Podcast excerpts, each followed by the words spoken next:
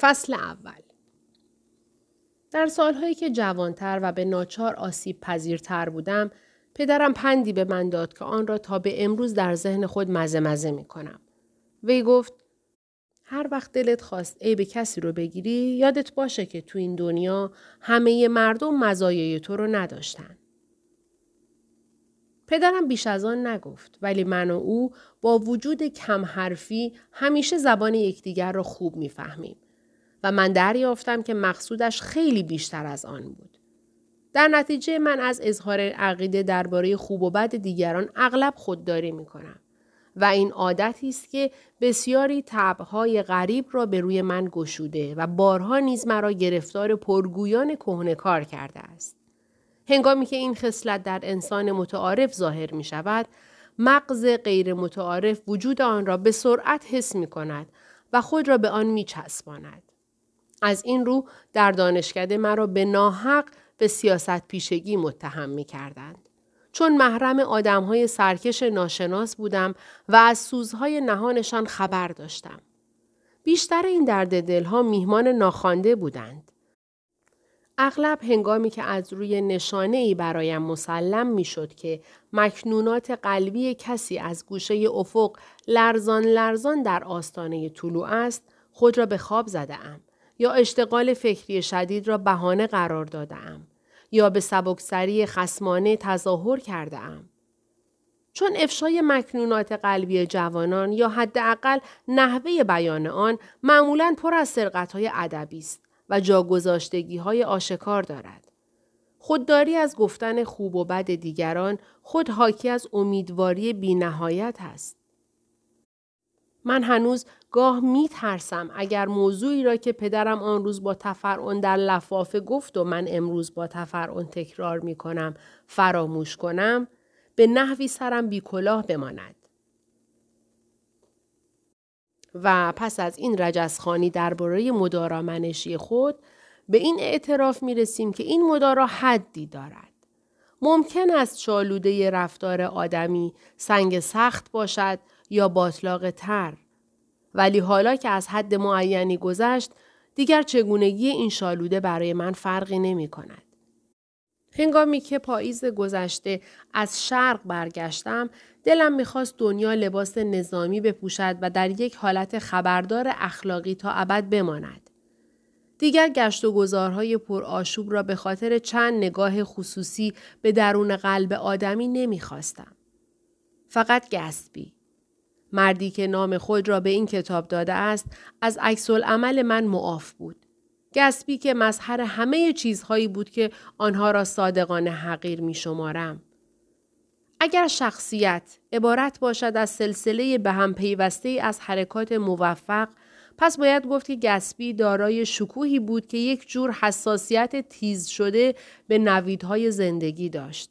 گویی به یکی از آن دستگاه‌های پیچیده‌ای متصل بود که وقوع زمین لرزه را از فاصله ده‌ها هزار کیلومتر ثبت می‌کند. این حساسیت هیچ ربطی به آن تأثیرپذیری سستی که نام باوقار خوی خلاقانه را بر آن نهاده‌اند نداشت. استعداد خارق‌العاده‌ای بود برای امیدواری، آمادگی رمانتیکی که نظیرش را تا به حال در هیچ کس دیگر ندیدم و به احتمال زیاد در آینده هم نخواهم دید. نه، گتسبی آخر سر درست از آب درآمد. آنچه علاقه مرا موقتاً از غم‌های زودگذر و شادی‌های کم نفس انسان‌ها سلب کرد، نه خود گتسبی، بلکه چیزی بود که سایه‌وار در تعقیبش بود. آن گرد و غبار پلیدی که دنبال رویاهایش در هوا پیچیده بود. خانواده ایم از 3 نسل است که در این شهر غرب میانه اشخاص سرشناس مرفهی هستند. کاراوی ها برای خودشان یک جور قبیله‌ای میشوند و ما روایتی داریم که طبق آن خود را نواده دوک‌های باکلو میدانیم. اما بنیانگذار شاخه من در واقع برادر پدر بزرگم، عموی بزرگ ماست که در سال 1851 به اینجا آمد و کسی را به نیابت خود به جنگ داخلی فرستاد و این عمده فروشی ابزار را که امروزه پدرم ادامه می دهد تأسیس کرد. من این عموی بزرگ را هرگز ندیدم، اما آنطور که می گویند به او شباهت دارم. مخصوصاً با توجه به نقاشی نسبتاً عبوسی که در دفتر کار پدرم آویزان است.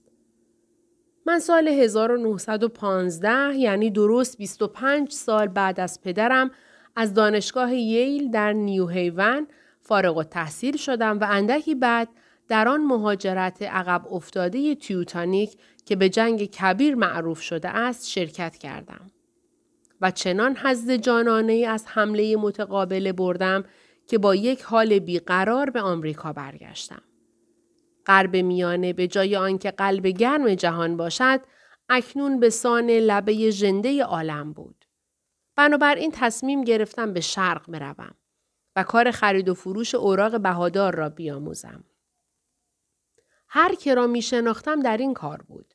پس پیش خود گفتم که خرید و فروش اوراق بهادار لابد معاش یک نفر آدم مجرد دیگر را هم تأمین می کند. همه عمه ها، خاله ها، دایی ها و عموهای من به شور نشستند. انگار که می خواستند دبیرستانی برایم انتخاب کنند. و سرانجام با قیافه گرفته و مردد گفتند خیلی خوب. پدرم موافقت کرد مخارج یک سال مرا بپردازد و پس از چند تأخیر گوناگون در بهار 1922 و به خیال خود به طور دائم روانه شرق شدم. کار عملی گرفتن اتاق در شهر بود، اما فصل گرما بود و من تازه منطقه چمنهای وسیع و درختهای مهربان را پشت سر نهاده بودم. بنابراین وقتی یکی از کارمندان جوان شرکت پیشنهاد کرد با هم خانه‌ای در یک دهکده هومه بگیریم، فکر خوبی به نظرم رسید. خانه را گرفتیم. بنگله مقوایی باد و باران خورده ای بود با اجاره $80 در ماه. ولی همکار من در آخرین لحظه به دستور شرکت مأمور واشنگتن شد و من به ناچار تنها به روستا رفتم. سگی داشتم. اقلن در چند روز اول که هنوز فرار نکرده بود و یک اتومبیل دوج کهنه و یک کلفت فنلاندی که تخت خوابم را مرتب می کرد و برایم صبحانه می پخت و کنار اجاق برقی برای خودش زیر لبی و به فنلاندی حرفهای حکیمانه می زد.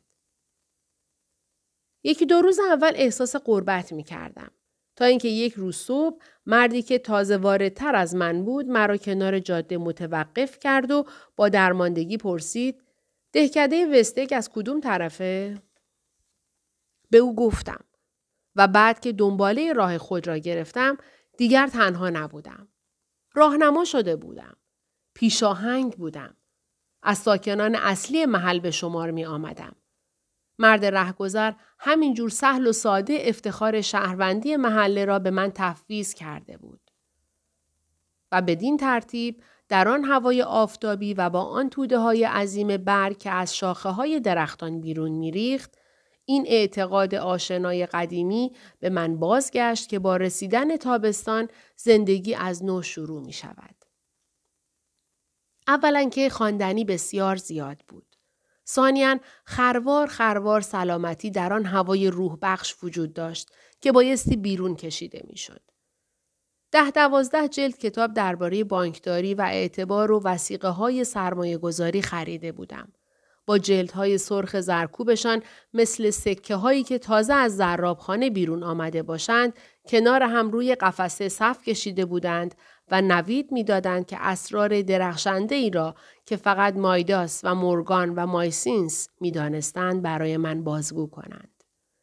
از آن گذشته این نیت حتمی را داشتم که کتاب‌های متعدد دیگری نیز بخوانم. در دانشکده من روحیه‌ای نسبتاً ادبی داشتم و یک سال سلسله سرمقاله‌های متنتن و در عین حال بدیهی برای روزنامه دانشگاه ییل نیوز نگاشته بودم و اکنون بار دیگر می‌خواستم همه اینجور چیزها را به زندگی خود برگردانم و دوباره بشوم آن محدودترین متخصصها، یعنی آدم همه فن حریف. و این عبارت آنقدرها هم شعر نیست، چون از هرچه گذشته عرصه زندگی را از یک تک دریچه بهتر میتوان تماشا کرد. فقط بر حسب تصادف بود که من خانه‌ای در یکی از عجیب‌ترین جوامع آمریکای شمالی اجاره کرده بودم. این خانه در آن جزیره باریک‌اندام پرغوغایی قرار داشت که در مشرق نیویورک قد راست کرده است و در آن از جمله غرایب طبیعی دیگر دو قطعه خشکی غیرعادی وجود دارد. در فاصله 30 کیلومتری شهر یک جفت تخم مرغ عظیم که از لحاظ شکل کوچکترین اختلافی ندارند و فقط چیز خلیج مانندی آنها را از هم جدا می کند، در اهلی ترین پهنه آب شور در نیمکره غربی، یعنی در طویله خیس و بزرگ تنگه لانگ آیلند پیش می روند. این دو بیضی کامل نیستند، بلکه مثل تخم مرغ داستان کریستوف کلمب هر دو از آن طرفی که به خشکی چسبیده‌اند له و پهن شده‌اند. اما شباهت ظاهری آنها برای مرغان دریایی که بر فراز آنها پرواز می کنند قاعدتاً باید مایه سردرگمی دائم باشد. برای بیبالان پدیده بسیار جالبتر شباهت نداشتن آنها از هر لحاظ بجز شکل و اندازه است. من در وست اگ، آن یکی که خب دیگر کمتر مد روز بود، زندگی می کردم. اگرچه باید گفت که این توصیف برای نشان دادن تضاد غریب و بیشتر از اندک وهم‌انگیزی که بین آن دو وجود داشت، ظاهربینانه ترین برچسب ممکن است. خانه من درست نوک تخم مرغ در فاصله 50 متری تنگه بین دو خانه عظیم که اجاره فصلی هر یک 12 تا $15,000 بود به زحمت جای گرفته بود. خانه طرف راست با هر حساب و معیار چیز غول پیکری بود. تقلید مستندی از کاخ شهرداری به شکلی که در شهرهای نورماندی فرانسه می سازند، با برجی در یک طرف آن که پرده نازکی از پیچک دست نخورده چون تحریشی بر رنگ و روی پرجلای آن نشسته بود، با استخری از سنگ مرمر و بیش از 40 جری باغ و چمن.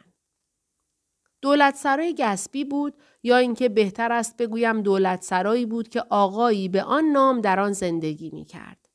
چون آقای گتسبی را شخصاً نمی شناختم. خانه خود من منظره ناهنجاری داشت، ولی خودش و ناهنجاریش کوچک بود و فراموشش کرده بودند. بنابراین چشمانداز دریا را داشتم و نیمه چشمانداز چمن همسایه را و غرب جوار تسلی بخش میلیونرها را، و این همه فقط در برابر $80 در ماه. آن طرف نیمچه خلیج کاخهای سفید ایست اگ، تخم مرغ مد روز، در ساحل می درخشیدند و ماجرای تابستان در حقیقت عصر روزی شروع می شود که من اتومبیل خود را به طرف ایست اگ راندم تا شام را میهمان خانم و آقای تام بوکنن باشم. دیزی بوکنن یک جور دختر عموی دور من می شد و تام را هم از دانشگاه می شناختم و درست بعد از جنگ 2 روز در شیکاگو در مصاحبت ایشان گذرانده بودم. شوهر دیزی از جمله توفیق‌های بدنی مختلفی که به دست آورده بود، از قوی‌ترین فوتبالیست‌هایی بود که تاریخ ورزشی دانشگاه ییل به خاطر داشت و برای خودش یک جور قهرمان ملی بود. یکی از آن آدم‌هایی که در 21 سالگی به چنان اوج شدید ولی محدودی از کمال می‌رسند که بعد از آن همه چیز برایشان طعم فرود و افول را دارد. خانواده او به نحو عظیمی ثروتمند بود و حالا که شیکاگو را ترک کرده و به شرق آمده بودند، این کوچ را با چنان تشریفاتی انجام داده بودند که آدم مبهوت می‌ماند. مثلا تام از لیک فارست یک دسته اسب چوگان بازی همراه خودش آورده بود. مشکل می‌شد باور کرد که فردی از نسل خود من از عهده چنین هزینه‌ای برآید. علت آمدنشان را به شرق نمی‌دانستم. قبلاً 1 سالی را بدون هیچ گونه دلیل خاص در فرانسه گذرانده بودند و پس از آن با یک نوع بیقراری چندی اینجا و چندی آنجا، هر جا که مردم چوگان بازی می‌کنند و در همپولی یکدیگر شادند، در جریان آب شناور شده بودند. دیزی توی تلفن به من گفت این بار به طور دائم مستقر شده‌اند، ولی حرفش را باور نکردم.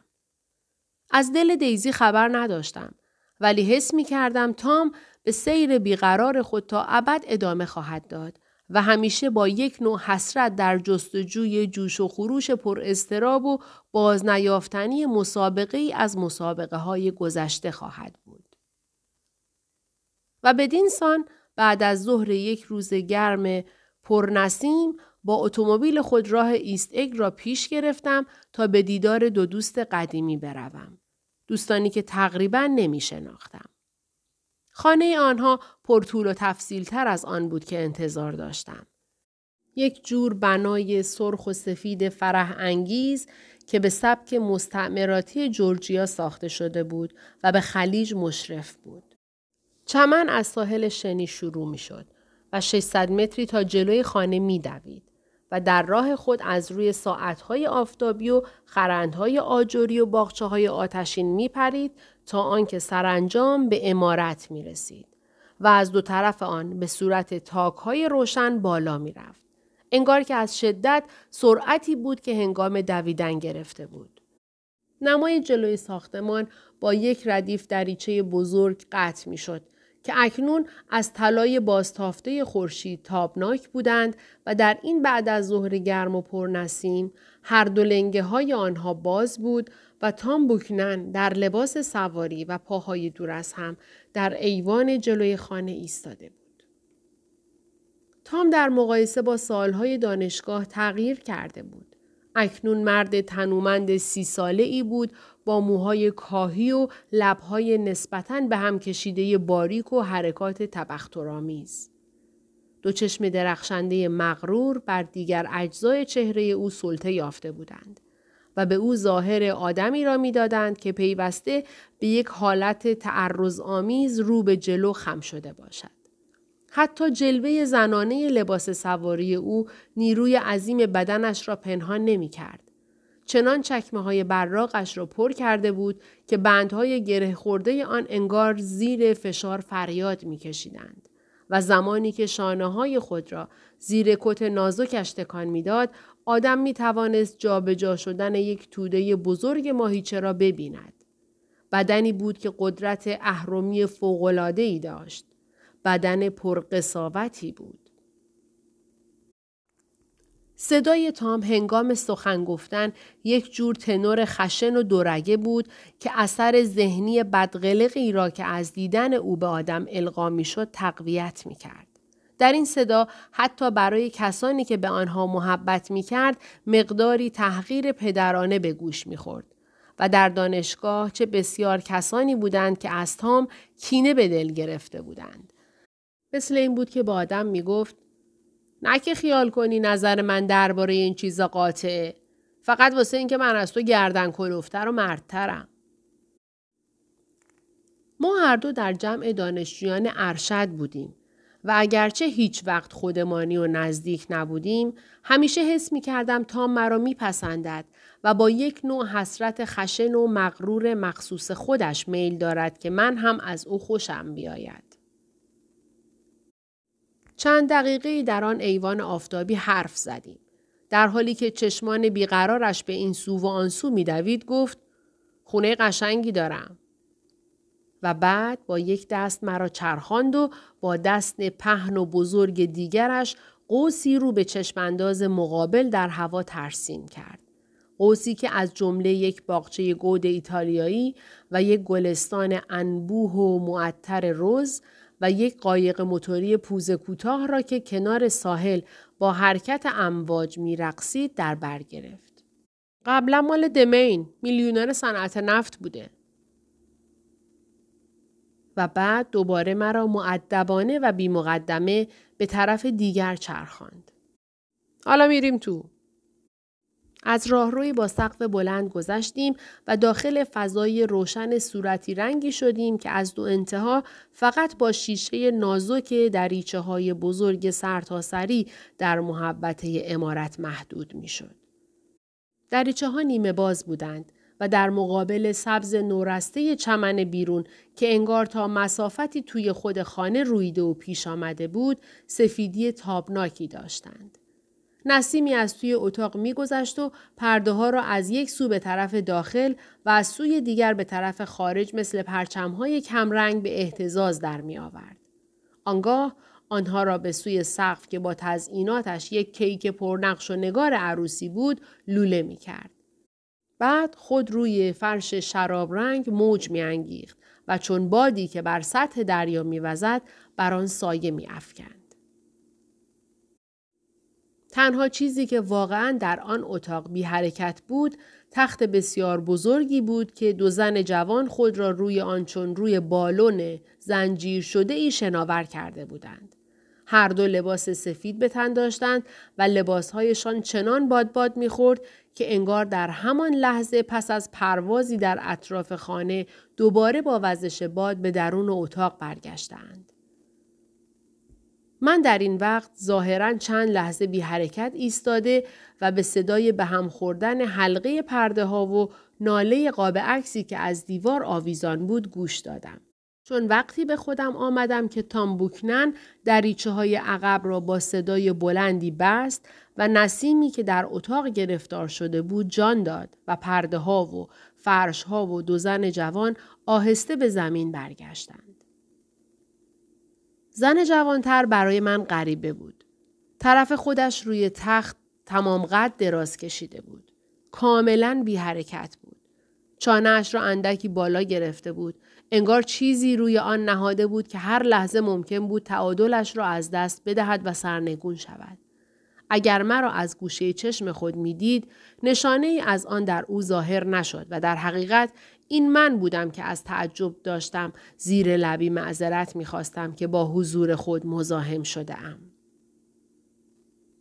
زن جوان دیگر دیزی سعی کرد برخیزد و با یک حالت وظیفه شناسی اندکی به جلو خم شد. بعد خندید. خنده‌ای بی‌معنی و کوچک و دلانگیز. من هم خندیدم و پا به درون اتاق نهادم. من از شدت خوشی لمس شدم. و دوباره خندید. انگار که حرف خیلی خوشمزه و نغزی زده باشد. و لحظه‌ای دست مرا در دست گرفت و به چهره من نگریست. با نویدی که می گفت اشتیاقش به دیدار من بیش از شوق دیدن هر کس دیگری در این دنیاست. این یکی از رموز کارش بود. دیزی به زمزمه گفت نام خانوادگی دختری که دارد تعادل آن جسم نامرئی را نگاه می دارد بیکر است. در هر حال لبهای میس بیکر تکانی خورد. سرش را به طور تقریبا نامحسوسی به طرف من خم کرد و بعد دوباره به سرعت عقب برد. معلوم بود جسمی که تعادلش را نگاه می داشت به یک سو کج شده و او را ترسانده بود. باز کلمات یک معذرت تا نوک زبانم آمد. تقریبا هر نوع نمایش عالی از اتکای به نفس مرا بی اختیار به تحسین وامی دارد. دوباره متوجه دختر عموی خود شدم که با صدای بم و هیجان انگیزش مرا به سوال گرفت. صدایش از آن نوع صداهایی است که گوش همه زیر و بم‌های آن را دنبال می‌کند. انگار که هر جمله ترکیب تازه‌ای است از نوت‌هایی که هیچگاه دوباره نواخته نخواهند شد. چهره‌اش چهره‌ای غمگین و زیبا بود با اجزای روشن، مثل چشمان روشن و دهانی پر احساس و روشن. اما شوری در صدایش بود که آن را مردانی که روزی خاطرخواه او بودند مشکل می توانستند فراموش کنند. یک جور کشش و جبر آوازخوان، یک گوشکن در گوشی، وعده‌ای که صاحب صدا چند لحظه پیشتر کارهای خوش و شورانگیزی انجام داده است و اینکه کارهای خوش و شورانگیز دیگری برای ساعت بعد در راه است. به دیزی گفتم سر راهم به شرق یک روز در شیکاگو ماندم و اینکه چطور 10-12 نفر از طریق من به او سلام رساندند. با وجد پرسید دلشون واسه من تنگ میشه؟ همه شهر عزا گرفتند.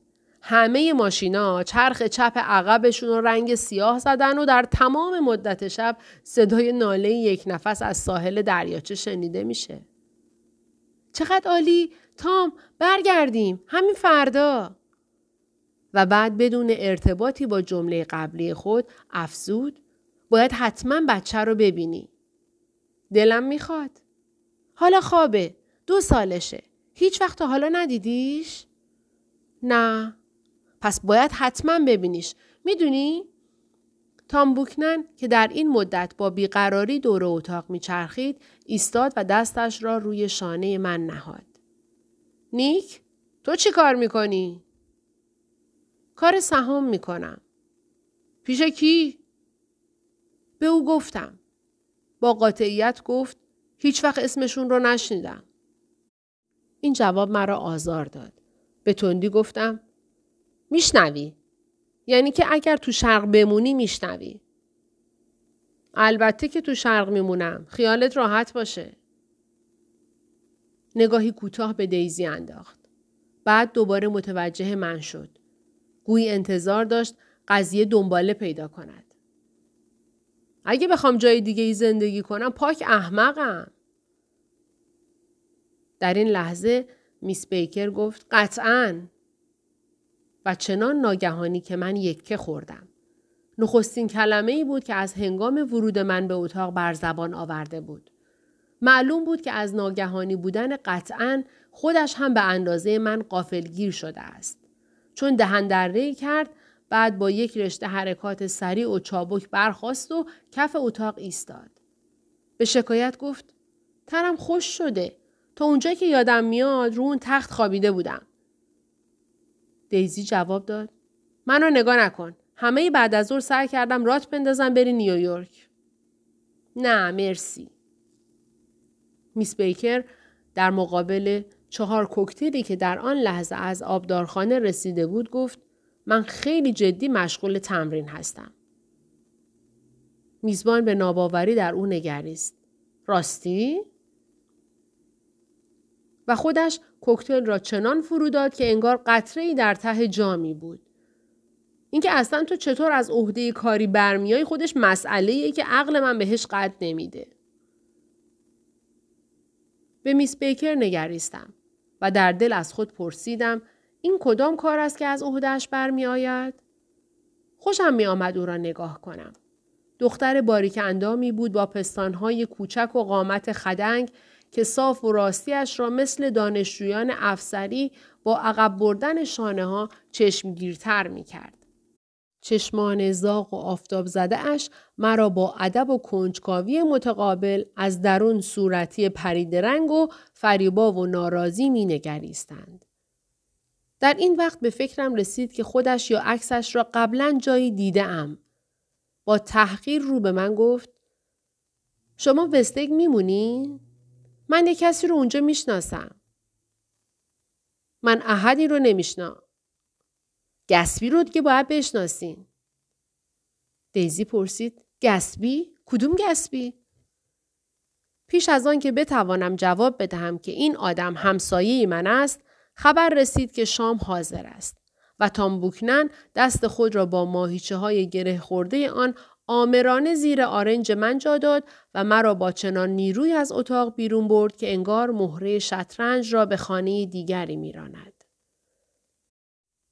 خانم ها در حالی که دستها را بر کمر نهاده بودند، پیش از ما خرامان خرامان داخل ایوان صورتی رنگ شدند که رو به غروب آفتاب باز بود و آنجا روی میز 4 شمع روشن در وزش تخفیف یافته باد پت پت می کردند. چرا شمع؟ دیزی به اعتراض اخم کرد و شمعها را بین 2 انگشت خاموش کرد. 2 هفته دیگه بلندترین روز ساله. و با یک حال انبساط به ما نگریست. شماها شده که از مدت‌ها پیش منتظر بلندترین روز سال بمونین و بعد وقتی که رسید متوجهش نشین؟ من همیشه منتظر بلندترین روز سال میمونم و بعد متوجه رسیدنش نمیشم. میس بیکر با دهن دره گفت باید یه نقشه‌ای بریزیم که چه کار کنیم. و چنان پشت میز نشست که انگار روی تخت خواب دراز میکشد. دیزی گفت خیلی خوب، نقشه چه کاری؟ و با درماندگی به من نگریست. مردم چه نقشه هایی می ریزن؟ قبل از آنکه فرصت پاسخ دادن داشته باشم، چشمانش به یک حالت بهت به انگشت کوچکش خیره ماندند. به شکایت گفت ببینید صدمه خورده. همه نگاه کردیم. مفصل وسط انگشت کبود و سیاه شده بود.